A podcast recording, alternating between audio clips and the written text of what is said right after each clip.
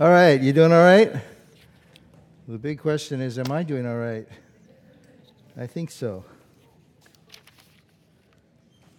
I got so much I want to share with you. It's just kind of all exciting, but uh, hopefully I can get it all organized. Okay. Well, a couple things going on today. One is, you know, as you know, uh, our, our nation is uh, still in a lot of turmoil and strife regarding the, the uh, presidential election results. And, and I am praying for our president elect, and I hope you are, and I'm praying for the healing of our nation and I'm praying for the protection of those who are most vulnerable, who feel uh, on the outside of, uh, of the coming administration.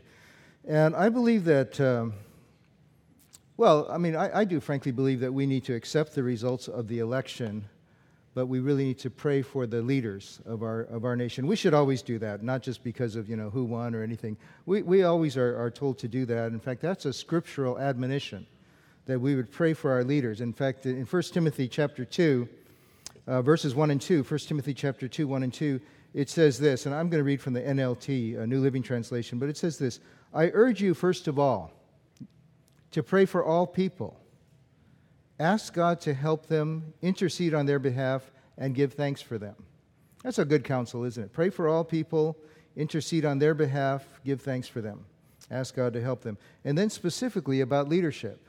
Pray, for, pray this way for kings and all who are in authority, so that we can live peaceable, peaceful and quiet lives marked by godliness and dignity. I know the NIV says holiness, which is a good translation as well, but I want you to think about this. Pray for kings and all who are in authority, so that we can live peaceful lives in our nation, uh, and we can live peaceful and quiet lives marked by godliness and dignity. I know this is one of the concerns right now is that all people all kinds of people can live in our nation with safety and with dignity. And there's been so much commentary about uh, post election results and the protests uh, regarding that and uh, people reeling and you know all kinds of turmoil. I want to share with you one of the best things I've heard in the last uh, two weeks, and it's from the TNT uh, sportscaster Ernie Johnson. And I don't know, many of you probably already saw what he said uh, in response to the election. He made these remarks two days after the election, and I want you to see this. Campaign season started, I, I felt like I'd been dealt a bad hand. Um, I had these couple of choices, and there were trust issues with Hillary Clinton I couldn't get past. And there was this inflammatory rhetoric from Donald Trump, which to me was incomprehensible and indefensible. I couldn't vote for either one. For the first time going to the polls for 42 years, I hit the right and I voted for John Kasich. And I left knowing that John Kasich wasn't going to win, but I left with a clear conscience because I had to settle. Number two, I'm hopeful. I watched the video today at CNN, what was going on at the White House with Donald Trump, President Obama. I was hopeful and I was encouraged that there will be a difference between the President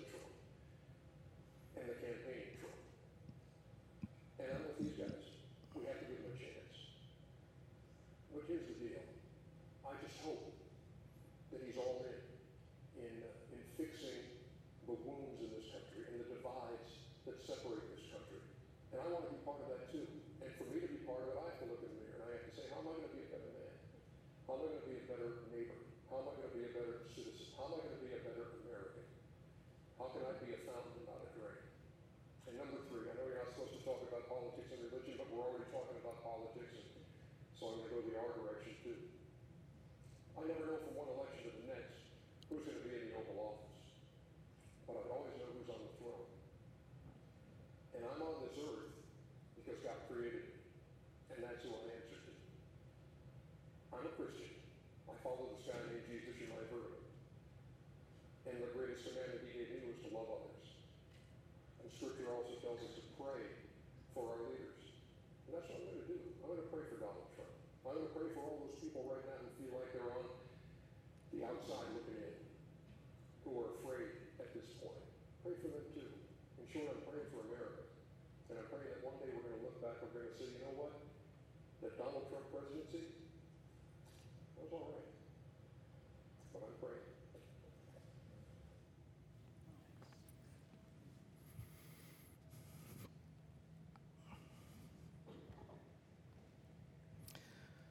Well, I don't know how you felt about that. I, I was really inspired by that, that on national television and, and uh, it, this man, Ernie, Ernie Johnson, was uh, taking a stand not only for his faith, but I, I, just felt like he was offering some words that are wise and sensible and sensitive and uh, hopefully nonpartisan, but also really wanting to see the healing of our country, but affirming too that we don't place our, our hope and our faith in our country or our political process or any particular political party or any particular political candidate, but that uh, we know the one who's on the throne, and his name is Jesus. And he was on the throne before November 8th, and he's still on the throne now. And uh, we look to him. But we look to him, and I, I appreciate also another thing that Ernie Johnson said was that this is a time to look at ourselves. We, you know, there's so much about, you know, this candidate or that candidate, and and uh, exalting or, or criticizing different personalities. Uh, but this is a time to look at ourselves too. You know, what, what are we becoming better people, better men and women, and better citizens and better models of the kind of people that we want our children to grow to become? And those of us that are followers of Jesus, are we becoming better Christians, more Christ like in our words, in our behavior, in our uh, willingness to be graceful people, but also to speak the truth and to speak the truth in love. And uh, today we come to the, actually the conclusion of this series we've been doing about loving as Jesus loves. We're going to kind of stay with this idea and this theme of loving as Jesus loves throughout the, the next year, 2017.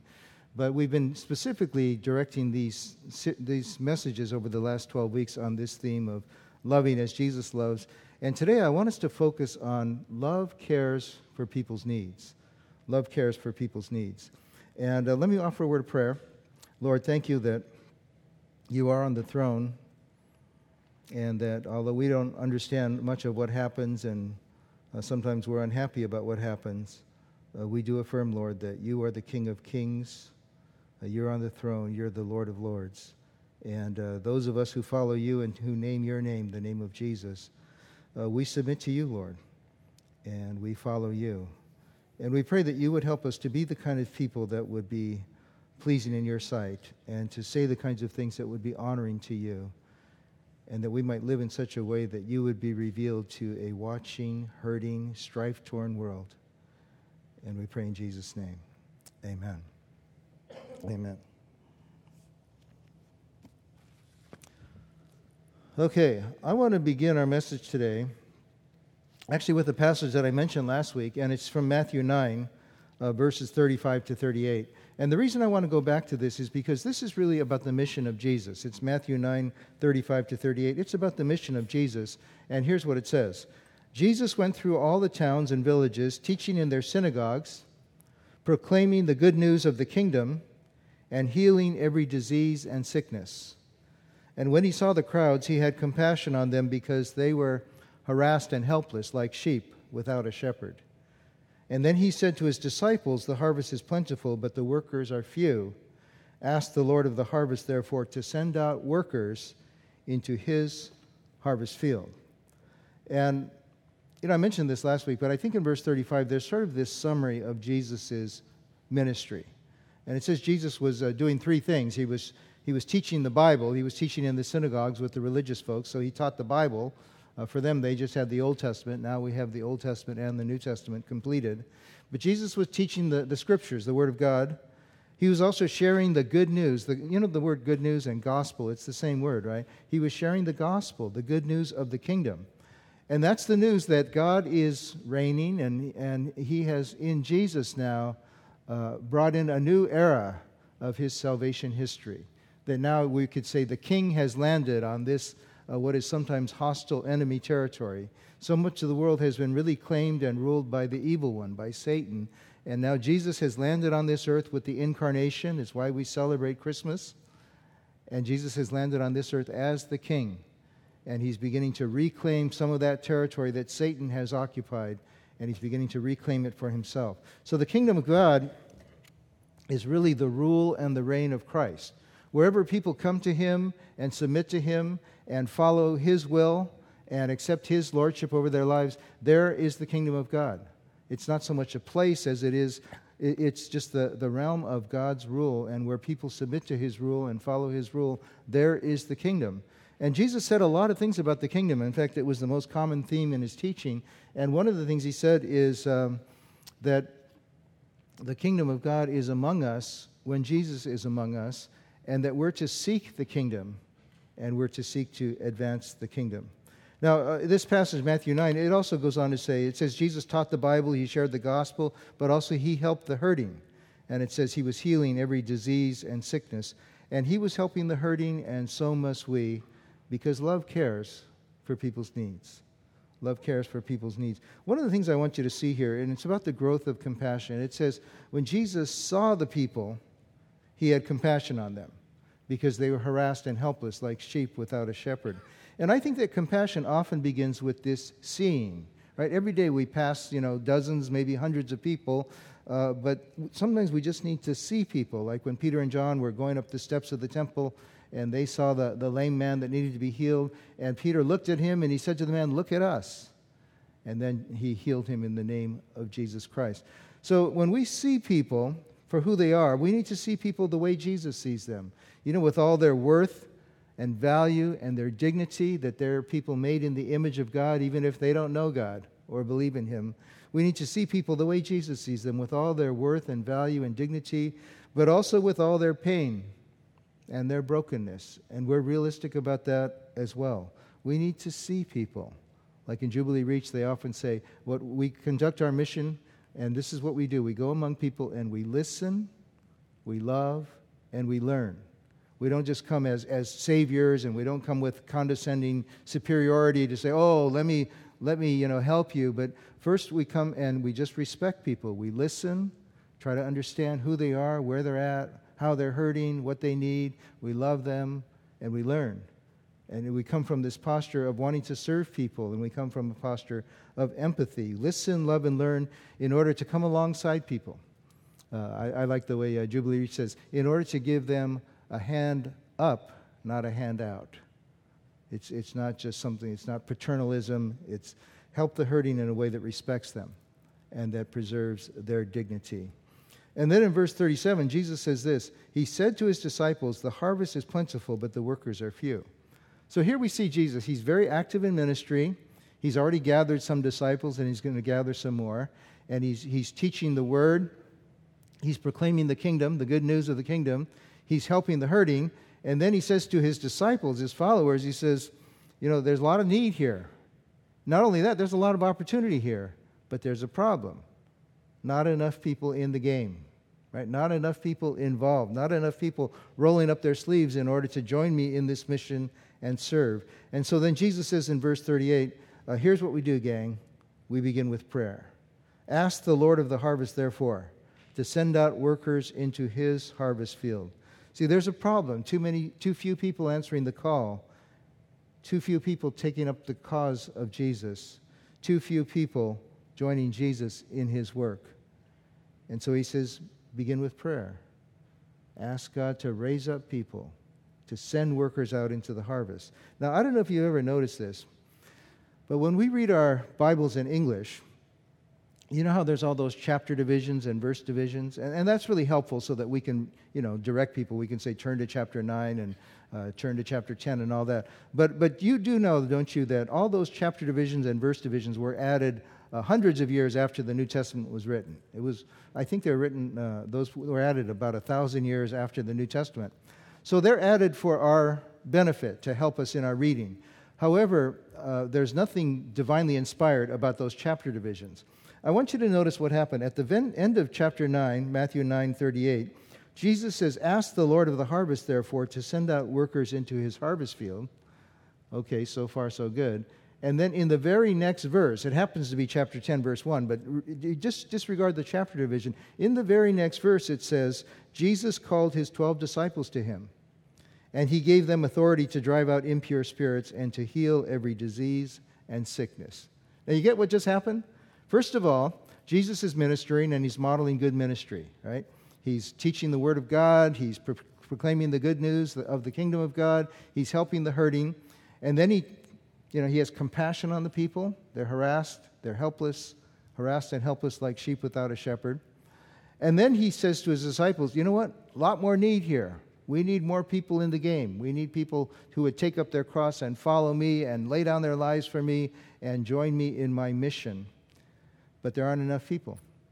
And then he says, You know what you do? Pray about it. Pray that God will raise up people. So I imagine these disciples, oh, Lord, please raise up someone. Lord, please send someone. Please stir in someone's heart. And then after they pray a while, Jesus says, You know what? It's you.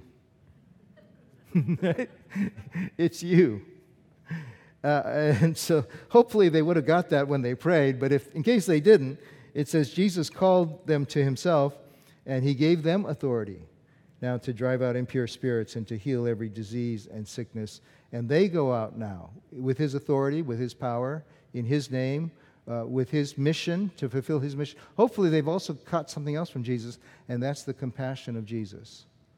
Because love helps hurting people, love cares for people's needs. Okay? So, I want you to think about this. A lot of us, uh, we, we learn the Lord's Prayer, you know, Our Father who art in heaven, hallowed be thy name, thy kingdom come, thy will be done on earth as it is in heaven. And when Jesus gave, the, gave us the Lord's Prayer, it's recorded for us in Matthew 6, um, verses 9 to 13. But when Jesus gave us the Lord's Prayer, I don't think he gave it to us just so we can just recite it by rote and you know repeat it. Although I, I think that's good and, and you know it's a good spiritual practice. But I want you to think about the meaning of those opening words. This then is how you should pray Our Father in heaven, hallowed be your name. That means may your name be honored. It's like before we're going to ask Him to, you know, give us this day our daily bread and forgive us our sins, uh, before that, we focus on God. Our Father in heaven, may your name be honored. Hallowed be your name, right? It's on focusing on Him and wanting Him to be uh, honored and uplifted and exalted. And then he says, and then the first request in the, in the Lord's Prayer is this it's not for you know, my needs or even my forgiveness or even my ministry. The first request is, Your kingdom come, your will be done. And uh, in, the, in the Common English Bible, it says this Pray like this Our Father who is in heaven, uphold the holiness of your name. Bring in your kingdom, so that your will is done on earth as it's done in heaven. Now, I want you to think about this. If you've uh, given your life to Jesus and you've received eternal life from Him, we, we say, you know, when we die, we're going to go to heaven, right? When, when a loved one who's in the Lord dies, we say they are now in a better place. And, and, and that's all good and that's all true, but, but there's a, something about heaven that we need to understand fr- from a New Testament perspective. Let me read you a little bit from, from a book called uh, Bringing Heaven to Earth. God is engaged in making our world more like his kingdom in heaven. Isn't that what the prayer is, right? Uh, thy will be done, thy kingdom come, thy will be done on earth as it already is being done in heaven, right? In heaven, that, that's where God's kingdom reigns and rules supreme. And now we want that kingdom to be manifested more on this earth. So it's really a prayer about bringing the kingdom to the earth. It's about bringing heaven to earth, not earth to heaven. God is engaged in making our world more like his kingdom in heaven. God is restoring all things, and we are called to engage this world rather than to escape from it. In the book of Revelation, when you get near the end of the book of Revelation, the heavenly city of Jerusalem does not stay in heaven, but rather the new Jerusalem comes down to earth. And Jesus taught his disciples to ask for your will to come on earth as it is in heaven. You, you with me on this? Let me read you a little bit more from this book called, uh, called Bringing Heaven to Earth. Contrary to being about escaping this world, the Christian view of heaven is that we would be the kinds of people doing the kinds of things that bring more of heaven, more of the will of God to the area of the world that we are in, in the times that we live in. Is that making sense? This prayer, you know, uh, your kingdom come, your will be done on earth as it is in heaven. It's a prayer for heaven to be manifest more on this earth. It's a prayer for the kingdom of God uh, to be revealed and to be expressed and to be expanded here on this earth. We're to participate in the work of God, in what God is doing to make our world more like his kingdom. Sometimes we say it this way we say, Our task as a church is to make Jesus visible. You know, uh, uh, the Bible says that the church is the body of Christ, right? He is the head, and we are the body. And Jesus is not physically here, and people can't physically see him, but he is on this earth. Uh, uh, and his body is here on this earth, and it's you and me. It's the community of faith. It's, it's the, the church of Jesus Christ. We are his body. So, our, really, what the church is, is the presence of Jesus in the world. People can't see him, but they can see his body, right? And so, our task really is to make Jesus visible. It's to, to take the, the, the Jesus who's invisible to people and to make him visible, right? So we, we follow after him, we model our lives after his, we take up our cross, we deny ourselves, we follow him, uh, we want to love as he loves, live as he lives, lead as he leads, forgive as he forgives, accept one another as God in Christ has accepted us, forgive as we've been forgiven. But we, we want to make Jesus visible. So here, here's the deal we're here to participate in the work that God is doing to make our world more like his kingdom. And we make J- Jesus visible, you know what, primarily two ways. We make Jesus visible by declaring his message, by declaring the good news. And we make Jesus visible by demonstrating good deeds. Right? We make Jesus visible by declaring his message, sharing his word, communicating the gospel, and we make Jesus visible by demonstrating good deeds.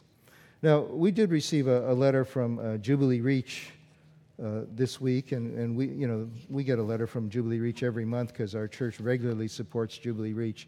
Uh, but I want to read you part of it because I get to read these, these kind of letters all the time, and uh, I want you to hear part of it.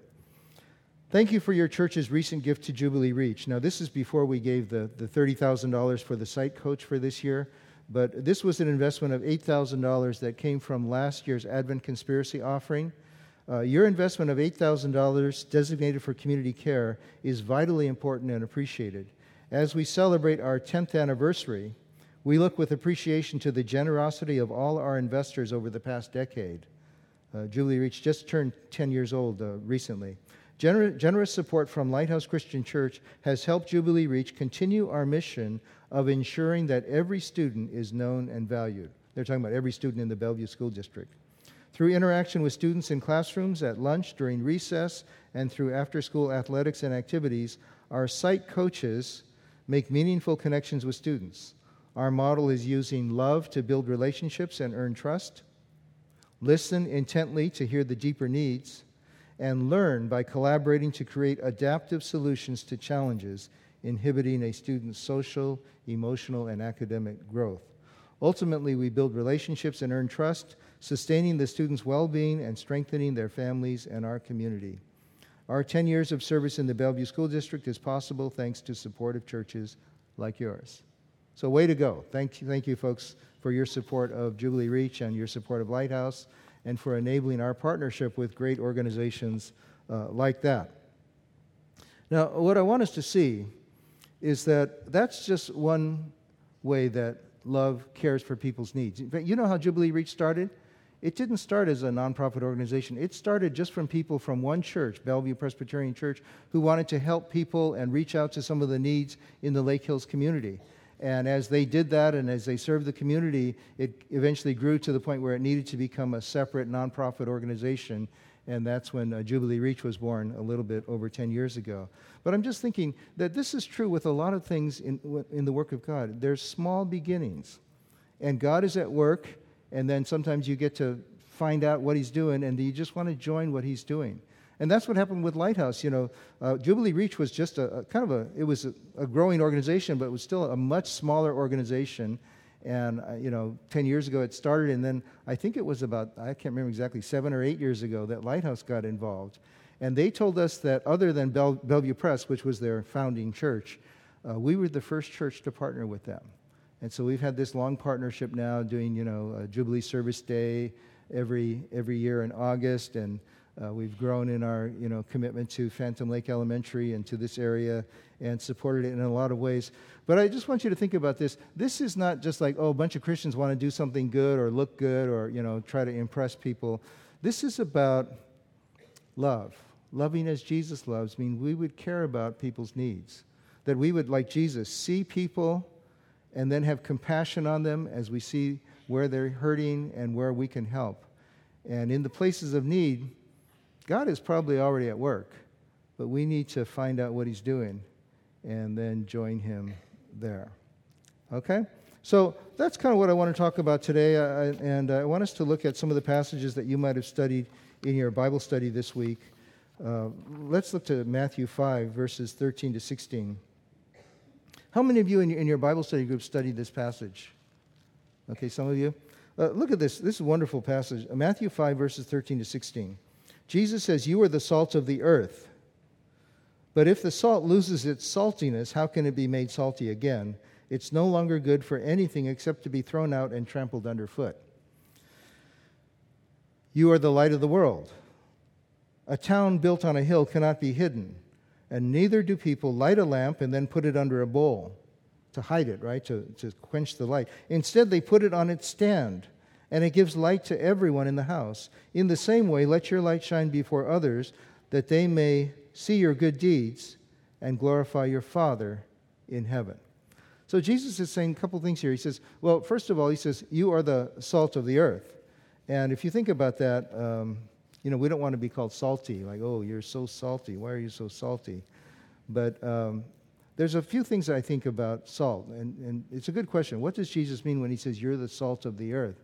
Doesn't mean you're supposed to be grouchy and a salty person, but you know, a couple of things. One is salt preserves, right? You know, and this was a day when there was no refrigerators or, you know, f- freezers and all of that, right? So uh, they had to preserve meat, and often they would rub salt into it to preserve it. We still do that. We call it like beef jerky, right? Uh, so salt preserves, it prevents decay. And I think Jesus is saying, perhaps, this is one of the reasons I put my people in this world, is because there's a lot that's deteriorating and decaying and unraveling, and there's increasing strife and hatred and bitterness. There's all kinds of sinful and addictive behavior that's, that's ruining people's lives and their relationships and their families. And I'm going to put you in there. You be the salt, you be the preservative, you prevent decay. And so that's a good thing. He says, don't lose your saltiness. There's a certain kind of good saltiness that's going to preserve this world and prevent decay. Another thing about salt is salt flavors, right? Makes things taste better. You don't want to use too much, right? Okay. But salt can take something that's bland and make it better. So that's another thing about salt. Salt can take something and make it better. And I think, again, Jesus puts his people in the world. He says, You're the salt of the earth. You can preserve and you can make things better. And I'm not sure if Jesus meant this, it's hard to know, but there's another thing about salt, and we see this on airplanes that uh, they give you those salty peanuts because they want you to drink more or maybe even buy some of the liquor that they're selling. But salt makes people thirsty, right? And I don't know if you thought about this that if we really live this kind of life that's uh, distinct for the Lord, grace plus truth, love helps people in their need, love is not self serving, it's patient and kind. If we really live this life, one of the things that will happen is that we can make people thirsty, thirsty for something different than what they know and what they're experiencing, right? We want to make people thirsty for Jesus. We want to live in such a way, uh, Jesus says here, you live in such a way that people would see your good deeds, and as a result of seeing your good deeds, they would glorify your Father in heaven.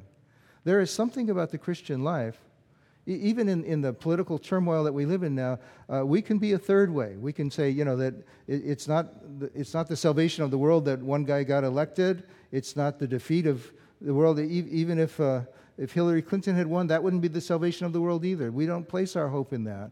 But we're going to say, well, whoever is elected, uh, we're going to pray for them. And we're going to pray that they, they, they lead well, right?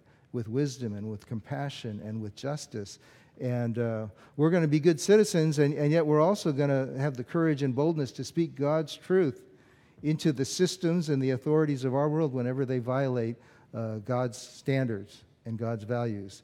And so we can live in such a way that maybe makes people thirsty, thirsty for Jesus. Salt makes things better. And of course, we know what light does, right? Jesus says, You're the salt of the earth, you're also the light of the world. Light makes things brighter, right? There's a lot of darkness and ignorance around. But Jesus says we're here to make things better and to make things brighter because so much is decaying and there's so much darkness all around. And if we do this rightly and if we do this well, then it's going to point people to Jesus. Jesus, and that God will get the glory. We're going to give God, uh, give people a glimpse of what God is like. when we care for people in their needs. So I told you that story about what happened with us recently in China when we were there in October last, I guess that was last month, right? And uh, so one of the needs that came up was this guy who, who we had, you know, he had seen him come to Christ a few years ago. And the way he came to Christ was he had a very grave illness and he was in the hospital. And a, a Christian girl started visiting him. She didn't really even know him. She just started visiting him, caring for him. And through her and some other Christians, he came to know Jesus. And I had the chance to baptize him on one of my trips there a few years ago. Uh, but uh, this, this guy, his name is Lincoln. Uh, when we were there last month, we found out his sister has the same disease. It's very serious disease, it's genetic. Their father had died from that illness. Uh, Lincoln was very ill with it, but he got healed. And now his sister was in the hospital needing a, uh, the same kind of surgery that he had had a few years before, but the family had no money for it. And so some of us from Lighthouse, uh, people that were over there at the time, uh, you know, overseas, but uh, also contacting people here at Lighthouse who had been over to on, on those previous mission trips, and many of them knew this guy. Uh, none of us knew his sister before, but just saying, hey, you know, there's a need here. And there's a family in need, and she needs the surgery. And the, in, in China, it's not like they'll just do the surgery. You got to have the money, or they won't do the surgery. And so they need the money, and people just took up this collection, and, and enough money was raised so that she was able to have the surgery. And uh, you know, we're hoping that she and, and her mother will come to know Jesus just like her brother does. You know, but it's it's like you got to you got to do this. You you got to declare the good news of Jesus, but then you got to demonstrate it through your good deeds as well. Now, I want to go on in this passage, Matthew 5. It's such a great passage, but I want to skip down to verses 38 to 48, where Jesus is going to say some pretty radical stuff. Matthew 5, verses 38 to 48. Here's what he says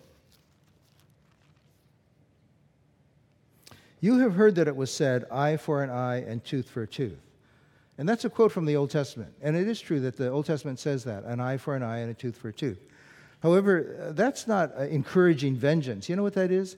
It's, limit, it's limiting uh, retribution. It's saying if somebody wrongs you and you don't fly into a rage and kill them, but you can seek justice an eye for an eye, a tooth for a tooth. So it's really a limitation on the retribution.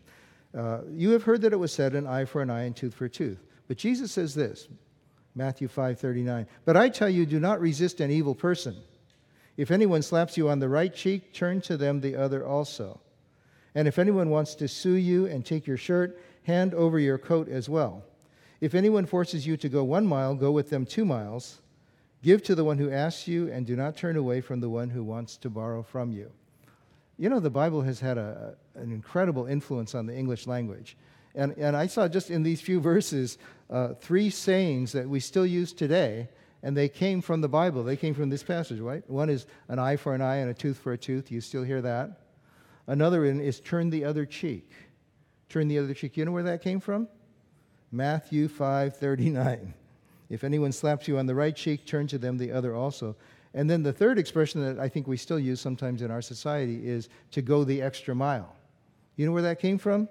Matthew 5, verse 41. If anyone forces you to go one mile, go with them two miles. And these three famous sayings come from this one passage. And what's Jesus trying to say here? First of all, he's saying an eye for an eye, a tooth for a tooth is not the way God wants you to conduct your affairs and to uh, relate to people. Uh, I, I, think it was Gandhi who said this. He said, An eye for an eye only makes the whole world blind. And you know, he was not a Christian, but I think he learned that from Jesus, right? Jesus says, It's said, an eye for an eye and a tooth for a tooth, but I tell you something different. Don't resist an evil person. Basically, I think what Jesus is doing, he's saying, for his followers, we don't go through life just as reactors. You know, if you're nice to me, I'll be nice to you. If you're mean to me, I'll be mean to you, right? If you talk to me, I'll talk to you, right? If you care for my family, I'll care for your family. Uh, now, that's the way of the world. We say, well, that's just common wisdom. That's just sensible living. And it is. But Jesus is calling us to something else. He's saying, don't let your surroundings and the people around you determine your behavior. If they misbehave, right? If they pluck out your eye, or if they slap you, or if they force you to you know, give over your shirt. That doesn't excuse you to engage in the same kind of malicious behavior. Now, does that remind you of anything that's happened in our country in the past month? You know, and all, all the, you know, all the insulting and branding and vilifying and demonizing because, you know, people mistreated me. So the natural thing is I'm going to mistreat them. They call me a name, I'm going to call them a worse name, right? That's the way of the world. That's an eye for an eye and a tooth for a tooth. Jesus is calling us to something better. He says, don't go through life just being a reactor, letting your behavior be determined by the misbehavior of those around you. Don't allow the misbehavior of others to cause you to misbehave. He says, be a responder, be be a person of love. If, if, they, if they ask you for something, be generous, give more. I think that's the point. He's saying, don't be controlled by the way people relate to you. You relate differently. You be the salt. You be the light. You ever thought about this? To be the salt of the earth and the light of the world means we've got to be different, right? It means you've got to be different. And if you're different, then you become a difference maker. A lot of us, we don't want to be different. I'm from a culture where I was taught the nail that sticks up gets pounded down, right? So the one thing you don't want to do is stick up or stick out or stand up you just want to blend in, you just want to conform. I've got a lot of that in me from my culture and my family, my temperament and my birth order. You know what I've come to realize? You can't really follow Jesus faithfully if you're not willing to be different. Right? If you always want to be well thought of by everybody and you always want to conform to those around you and you want to do what everybody else is doing and talk like everybody else is talking and react to political elections like everybody else is reacting, you won't be different. That's like the salt losing its saltiness. That's like the light being hidden under a bowl or a bushel, right? Uh, to be different, to follow Jesus, you got to be different. And if you're different, then you have the opportunity to be a difference maker, an influencer. So I think that's what Jesus is talking about. He says, uh, don't allow the world around you to squeeze you into its mold and don't relate to people just uh, based on, on how they relate to you. He says, You can be better. You can be different. Okay, then he goes on. Let, us go on. Because in Matthew 5, verses 43 to 48, he kind of develops this further. He says, You've also heard, okay, you, are, you heard already an eye for an eye and a tooth for a tooth, and here's why that's not the best way to live. Then when you get down to Matthew 5:43, he says, "You have heard that it was said, love your neighbor and hate your enemy." Now, to me, I think, well, that sure makes a lot of sense. Love your neighbor and hate your enemy. That's just conventional wisdom, right? That's just being politically correct. That's just being religiously acceptable. Love your neighbor and hate your enemy. And then again, Jesus wants to turn this whole thing upside down. He says, But I tell you, followers of mine, love your enemies and pray for those who persecute you. Love your enemies and pray for those who persecute you, that you may be children of your Father in heaven. He causes his sun to rise on the evil and the good and sends rain on the righteous and the unrighteous. In other words, God's impartial, God is bipartisan. He says, If you love those who love you, what reward will you get? Are not even the tax collectors doing that? It's not hard to love people who love you. And if you greet only your own people, what are you doing more than others? Do not even pagans do that? Be perfect, therefore, as your heavenly Father is perfect. Now, this word that's translated in our translations as perfect, it's a word that means fullness. It's a word that means uh, be mature, be whole, uh, be mature, be complete. Not perfect like the, you know, that whole Asian perfectionism. What's that A minus on your report card? You know, it's, it's not that. But it means to be whole and to be complete. Uh, to, to be able to, to live and function the way God intended for you. Uh, and here in the context, it means to, to love people whether they love you or not, and greet people whether they greet you or not. It's about building a bridge. And, and it's about building a bridge uh, toward people that are, that are different than you. Let me read you something from uh, Luke chapter 12. In Luke chapter 12, I'm sorry, Luke, Luke chapter 14. Luke chapter 14. Listen to these words from Jesus. Luke chapter 14, verses uh, 12 to 14. Jesus is at a party, as he often was. And then he says this Jesus said to his host, When you give a luncheon or dinner, do not invite your friends, your brothers or sisters, your relatives, or your rich neighbors. If you do, they may invite you back, and so you will be repaid. But when you give a banquet, invite the poor, the crippled, the lame, the blind, and you will be blessed. Although they cannot repay you, you will be repaid at the resurrection of the righteous. That's a radical statement, isn't it? And it's not like, you know, it's, wrong to, you know, have a party for your friends and your family and all of that. But you know what Jesus is saying? We have to be, uh, include those that are forgotten and those that are left out. We have to build bridges toward people that are different from us. I think one of the great challenges in our country right now is for people to build bridges toward people that are different than them. I want to read you a little bit from Jim Wallis, who's the editor of the Sojourners uh, Journal, and the Sojourn- he's one of the leaders of the Sojourner- Sojourners community in Washington, D.C. He wrote a, a piece after the election called Ministers of Reconciliation. I want to read you some of it as we close. Our nation needs to begin healing the deep wounds that this election cycle has caused and exacerbated. What wounds are these? Deep down, our country has developed a very large empathy deficit. Never heard that term, but it's a great term, isn't it? Our country has developed a very large empathy deficit. The unprecedented toxic, toxic how do you say that? Toxicity, toxicity of the rhetoric that came from Donald Trump emboldened many of his supporters to become vile and even violent in their characterizations of Hillary Clinton, her supporters, and anyone who didn't agree with them. There was a complete, complete lack of empathy from, from the right wing for the feelings and motivations of anyone who did not support Trump or who belonged to one of the many groups that he insulted. Trump's campaign lifted a rock in American life, and all sorts of ugly things crawled out from beneath that rock and they denied the image of God in the people that they targeted. Okay, some of you getting mad. Listen to this.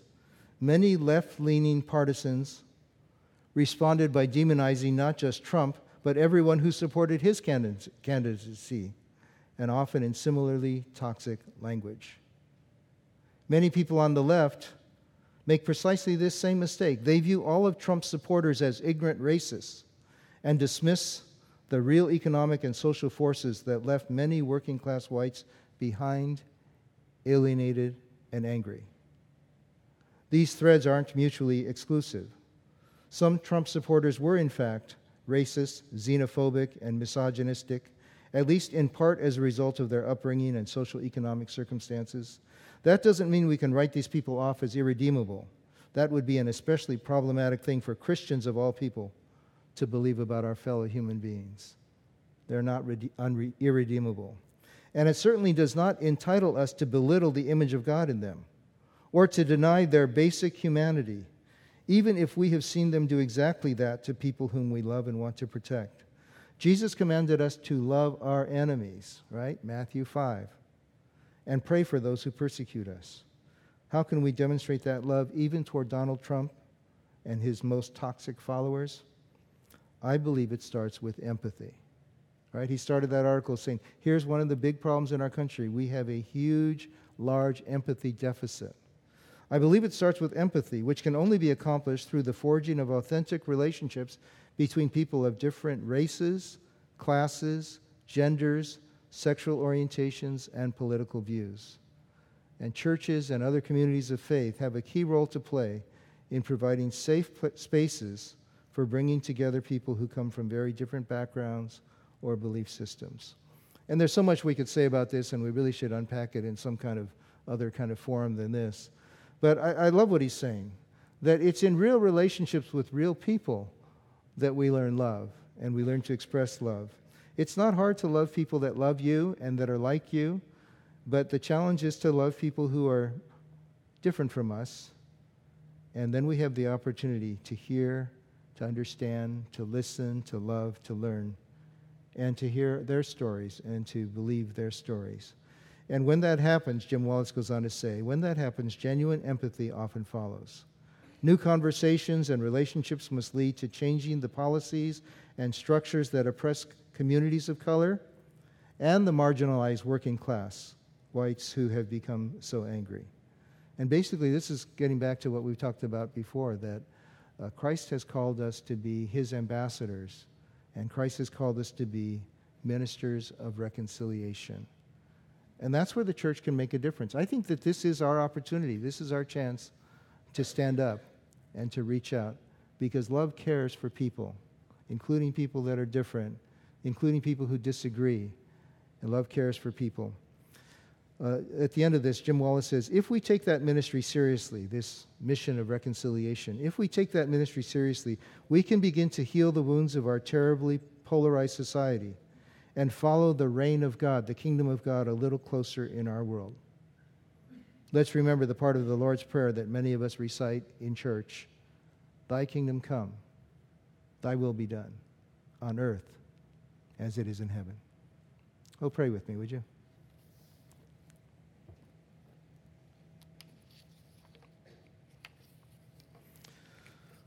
Lord, you have called us to be different, not different just to be strange or weird or nonconformist.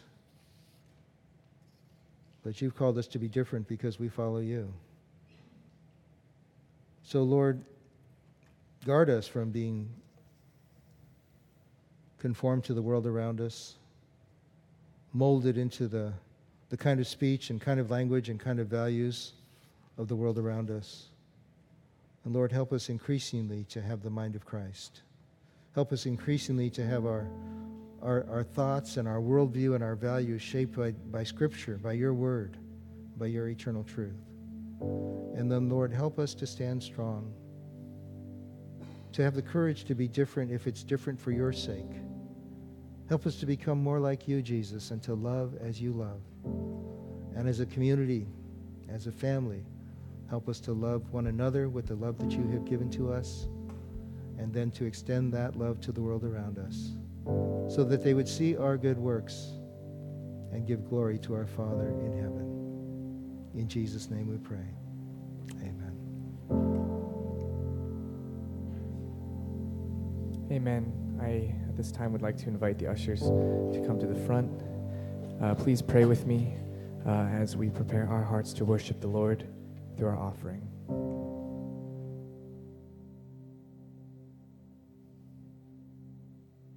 Lord, as we have learned about all the ways that um, you have raised the bar for what it means to love. Lord, we're challenged, and it can be a daunting task when we try to think about how we would do it on our own. But we know that because we have you, and we have the ability to love the way you love. It's because we have you it's because you loved us first that we have the capacity to love. I pray that we would fix our eyes on the greatest act of love that you demonstrated on the cross, and from that place, in response, love this world as you would have us love it. Please receive these offerings to you and use it for your glory on this earth. In the name of Jesus Christ,